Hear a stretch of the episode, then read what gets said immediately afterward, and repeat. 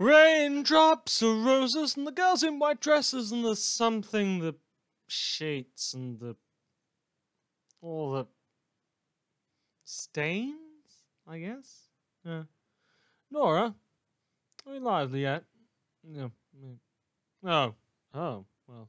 Well then, welcome, dear listeners, to Vermont Stretch Radio, the only radio show not in the pocket of not the wardens or don't mention watchdog. We bring you the news you need to know to stay alive on Earth Gimmel and its associated parallels, broadcast you live from the sleepy mountain town of Killington Gimmel. Today's news gives you the rundown on our beautiful, beautiful, and most radiant of goddesses, the tragic, tragic state of our current penal system, and a few other tidbits besides. In personal news, funny story, listeners. I spoke with the mayor of Killington Gimmel yesterday, and they are a okay with that time I stabbed a man in the throat. They just smiled, shook my hand, signed a pardon, and everything. I like to think he's a nice enough guy, very interested in getting our ski slopes up and running before the winter comes. Now, moving onwards. I might have gotten a little bit of backlash for last week when I said that the helmet made from the stolen horns of two murdered Case 53s was cool, but I happen to have with me right now a replica someone made. Thanks to Scarf Girl, of course, for mailing this to us. Scarf Girl is a horned Case 53 herself, so it's totally okay for her to do that. And I can verify that this thing is looking pretty freaking awesome. Apologies for the language, dear listeners, but this thing is just. It looks like a modern day Viking made it. Uh, anyway, other feedback from our listeners includes a letter from Brain King the Stranger. Stranger than me, at least.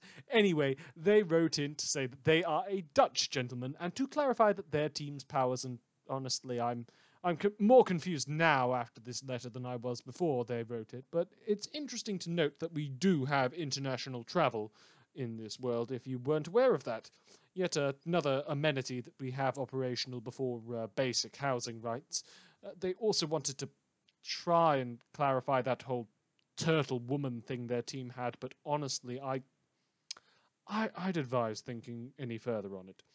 Uh, moving on, dear listeners, in media news, the campaign to restore horror has managed to reclaim, restore, or recreate all of the commercially successful but critically despised Saw movies, known for their love of gore and inability to hold the camera still for more than a second. By the end of the month, dear listeners, most streaming services should be able to provide you with depictions of glorious ultraviolence on demand, if you have an internet connection, that is. Probably safest to try bargain bin shopping instead. Uh, don't actually worry if the disc is scratched or not. With the editing on those films, you wouldn't even notice. Uh, not to complain, listeners, but they just keep shaking the camera and fast forwarding things right as it should be getting to the good bits. Uh, in food news today, Gaia's Whole Foods continues to fight allegations that their supplies, canned and preserved foods they have collected from Earth Bet, are poisonous and completely unfit for human consumption. Still, at least it beats frozen bagels. Uh, the campaign of villainy, listeners, against our cities' interests has continued, with a supply of vital livestock and farm supplies very nearly stolen by Cape Team Error and Trial. That's Error and Trial, associates of the Hollow Point slash Cedar Point villains. Uh, those are the ones led by cowardly mover Prancer and containing such worthless C-list villains as Sink and Hookline. I'm just messing with you, listeners. Sink and Hookline are decent enough capes. One has an absolutely indestructible hook, and the other literally throws the kitchen sink at you. Uh, anyway, Error and Trial, along with their associate Cleet, managed a swath of destruction as they fought to steal several tons of livestock and livestock breeding material from the uh, citizens of Earth Gimmel. Responding heroes to the scene included Foxtrot, a hero who clearly picked the wrong motif for a power that allows them to scare the shit out of anyone that doesn't like it when people are right there anytime they open a door. Seriously, the animal mask they have is nowhere near as unsettling as, say, a doll's face with one eye shattered into pieces and dripping with blood, or a human skull with human eyeballs in the sockets, or the face of Sierra Kiley. Also on the scene was Antares. Antares. Some cape wearing black and gold robes with a pointed star motif. And Sveta. Poor sweet, precious Sveta. Going by Tress these days, apparently. Well, now there is a cape that you can't discuss in public, dear listeners. Just ask any Case 53 any of them, and they will tell you exactly what young Tress has done. These days, it seems the squid's gone and shoved themselves inside of a doll like body more than halfway to the big leagues. Interesting. Uh, they have killed some 50. Sorry, make that 51 people minimum. Halfway to the triple digits. I mean, I'm still in the singles, not for lack of trying. Well, pretty much for lack of trying. Oh, and one final thing on that note, listeners a warning that debacle with the stolen trucks of livestock, it's led to a crash over on the I 95. Try to avoid it. Uh, that whole mess sorted itself out. Error and trial were caught, Cleet was caught, and the day was saved once again thanks to reformed mass murderers. We really are the backbone of society.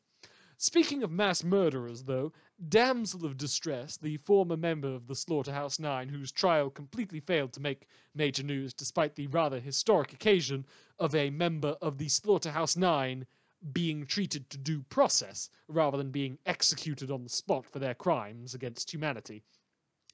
Uh, Damsel of Distress has apparently been forbi- has apparently been forbidden from receiving outside mail, which is probably a shame for any of her former teammates, say, who wanted to stay as far away from Gimmel's brutal penal system as possible while still showing their support for her. Which brings us further to today's big news story on villains and how they are being treated. Houses. They mostly get houses. The prison system has officially been set up before the housing crisis has been addressed, let alone resolved. But the majority of villains to emigrate into Earth Gimmel will be given accommodations prioritized over, say, anyone actually valuable to society. And when they are imprisoned, they are given houses again, you might, of course, be wondering where the brutality in the prison system is, and that's simple explosive anklets. The heroes dismember anyone that tries to escape, which, for one, is something that was apparently a crime when I used to do it, but more importantly, they are doing it regardless of whether the escapee is prisoner 24601, the bread thief, or prisoner 24602, the serial mass murderer. Fun fact for the price of enough explosive anklets to hold our villains, we could house all of the refugees killed in last week's terrorist attack and then some. Right.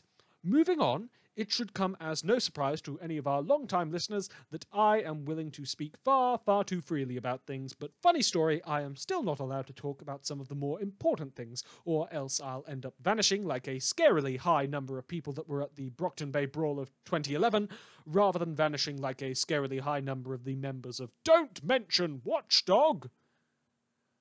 So, we'll just move on to tabloid news. Tabloid news today. Master's bastard son and Pearl have apparently held a wedding in secret. Denver villain Starving Artist is still alive and is now working for our beautiful and radiant goddess to make people prettier. Legend, Eidolon, and Alexandria were all part of a sinister conspiracy to make heroes more popular. King of Dogs' codpiece was shaped like his cod. Moonsong, the leader of Advance Guard, I believe. I'm not keeping track of the hero teams, dear listeners. Apparently, they are a closet homophobe slash transphobe. Uh, and finally, the feudal system of capes is part of an intentional attempt to influence the growing order of our world to minimize deaths at the cost of violence and oppression for the rest of human history. This has been today's tabloid news. One final final piece of news before we sign off today. We have had a few scattered sightings of our most beautiful and radiant goddess over the course of the last few weeks and months. Our goddess is the fair and just ruler of the Earth Supreme, or Earth Shin to any of you heathens that refuse to kneel before her beneficence. She has endeavored to control the souls of all those living within her beauteous domain, in a nice and friendly way, of course. Our goddess, whose infinite majesty was sullied by the foul monster that stole her people and slaughtered them in her war. She, who only wants to spread joy and love of her rule across all of the earths, to restore the glory of her world in the aftermath of so much death and destruction. Her light has come into my life, and let me tell you, worshipping some random woman with powers is so much better than worshipping the dead Endbringers, or Scion the Destroyer, or a distant, unkillable, and most importantly, absent creator who values your freedom to make the wrong choice more than they do the sanctity of your life. Goddess, for those of you who don't know, is the ultimate manifestation of the strong of humanity ruling, shepherding, and preying upon the weak, and whose magnificent garb truly must be seen to be believed. It's blue, by the way. That's about all I have to say about her. She is just wonderful, and I do hope we see more of her in the future. This is Theodore Guy saying, Good night, Killington. Our goddess is returning. Da da da da da da da da da da da da da This was a fan production for the Parahuman Audio Community Content section. Worm, Ward, and the Parahuman series are owned and written by J.C. McCrae. Check out Worm at parahumans.wordpress.com and Ward at parahumans.net for the Ward Audiobook Project or the Wardiobook Project, and for more community content, silly comparison here, visit parahumanaudio.com. Thanks to Rain for hosting us on parahumanaudio.com, and to Kitius for betaing us. Betaing us. Bettering us? All of the above. And to you, listeners, for doing just that and tuning in. Goodbye and good night.